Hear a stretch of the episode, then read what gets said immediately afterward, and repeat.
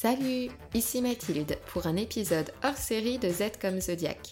Aujourd'hui, 10 septembre 2020, on célèbre la sortie de mon premier livre, Astromap, illustré par la talentueuse Clémence Gouy et publié aux éditions Solar. Il s'est fait attendre car figure-toi qu'il devait sortir début avril, juste au début du confinement. Nous avons donc décidé de repousser sa sortie et il est là. Tu peux désormais l'acheter dans ta librairie préférée. Astromap est à la fois un manuel d'astrologie qui contient les bases théoriques nécessaires pour étudier ton propre thème astral, mais c'est aussi un cahier interactif, avec des tableaux à remplir, des exercices à réaliser, un astrojournal à compléter au fur et à mesure de ta lecture et un poster à personnaliser afin de t'approprier ta propre carte du ciel. Je te propose un petit jeu supplémentaire en complément d'Astromap. C'est un dérivé d'un exercice que j'ai déjà proposé sur mon compte Instagram et qui avait beaucoup plu. Voici donc une version un peu plus longue et améliorée au passage. Tout d'abord, connecte-toi sur astrothème.fr et génère ta carte du ciel à l'aide de ta date, de ton heure et de ton lieu de naissance. Tu trouveras une jolie carte du ciel astrologique bien utile pour ta lecture d'astromap, mais si tu débutes, regarde directement le tableau qui récapitule ton thème astral et la place de chaque planète dans chaque signe et chaque maison. Par exemple, dans ma carte, mon soleil se trouve en Capricorne et en maison 2. Peut-être que chez toi, il se trouve en taureau et en maison 7, par exemple. Repère donc pour chaque planète de ton thème astral le signe et la maison dans laquelle tes planètes se trouvent. Rappelle-toi aussi que chaque planète est un personnage, chaque signe est un paysage et chaque maison est une expérience. Ton thème astral est un royaume céleste peuplé de planètes personnages qui s'aventurent dans un signe paysage pour faire l'expérience contenue dans une maison. Tout le monde est prêt? Nous allons maintenant jouer au cadavre exquis astrologique en trois étapes. Première étape, on récapitule qui est qui parmi les planètes astrologiques dans la cour royale de ton royaume céleste. Le Soleil est le roi de ta carte. La Lune est la reine et gardienne des traditions du royaume. Mercure est le messager. Vénus est une dame de compagnie esthète. Mars est un soldat. Cérès est une ouvrière. Jupiter est un conseiller guide du roi. Saturne est le gardien de l'ordre et de la loi. Uranus est un inventeur. Neptune est le guérisseur. Quant à Pluton, c'est le sorcier. Deuxième étape. Tu as bien tout noté Passons désormais aux signes. Si une planète de ta carte se trouve en signe du bélier, elle fonce sur le champ de bataille, car elle désire arriver la première, en bonne pionnière. Si une planète se trouve en taureau, elle jardine au potager, car elle désire vendre le fruit de ton labeur sur l'étalage d'un marché. Si une planète se trouve en signe des Gémeaux, elle invente des jeux pour s'amuser et distribue des messages dans la cour de récréation. Si un astre se trouve en cancer, il imagine des merveilles, berce et veille les plus vulnérables dans la nurserie. Si une planète se trouve en lion, elle rayonne avec éclat, règne et commande en bonne souveraine dans la salle du trône.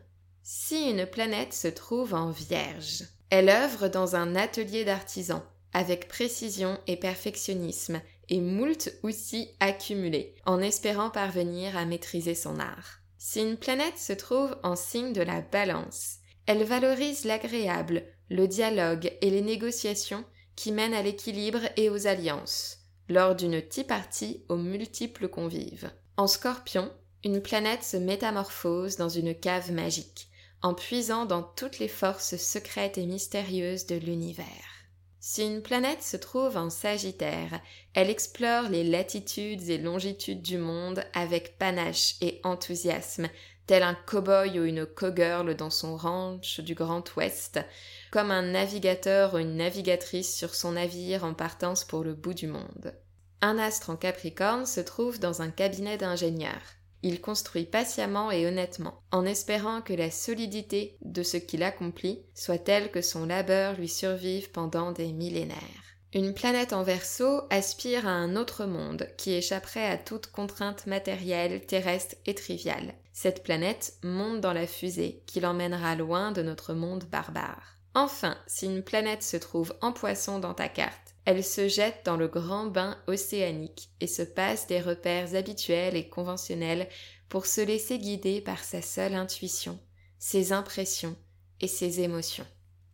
Enfin, la troisième étape, terminons par les maisons. Si une planète se trouve en maison 1, elle s'y trouve pour affirmer ton individualité et te définir par rapport au reste du monde.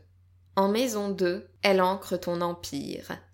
En maison 3, elle met en circulation ta pensée et ton ingéniosité.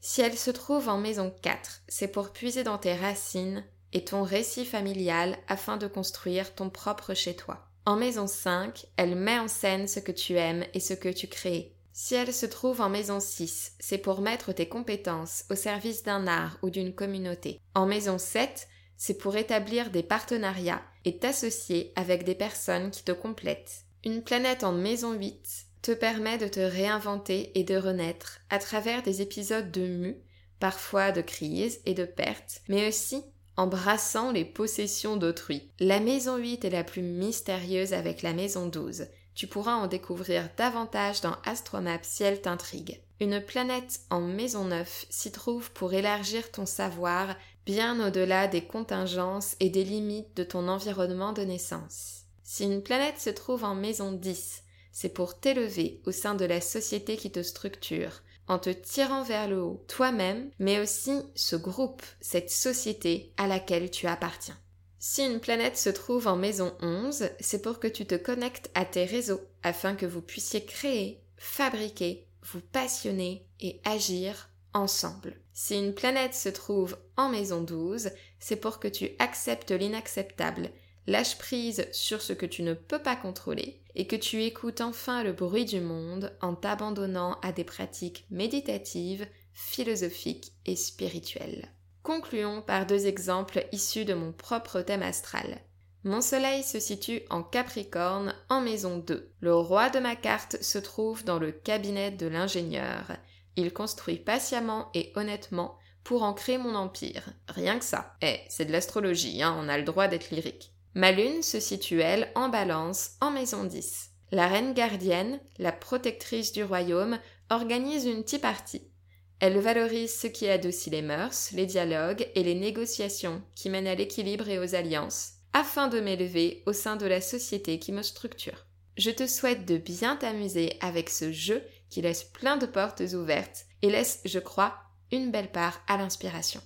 Pour en savoir plus, consulte donc ton astromap. Sans colorant, sans conservateur et sans huile de palme. Je souhaitais aussi te remercier, vous remercier, toutes et tous, une fois de plus, mais toujours aussi sincèrement, de votre soutien, de votre intérêt, de votre gentillesse. En décembre, ça fera deux ans que j'ai lancé Z comme Zodiac pour m'amuser et je n'aurais jamais osé imaginer que grâce à vos écoutes, j'en viendrais à publier un livre.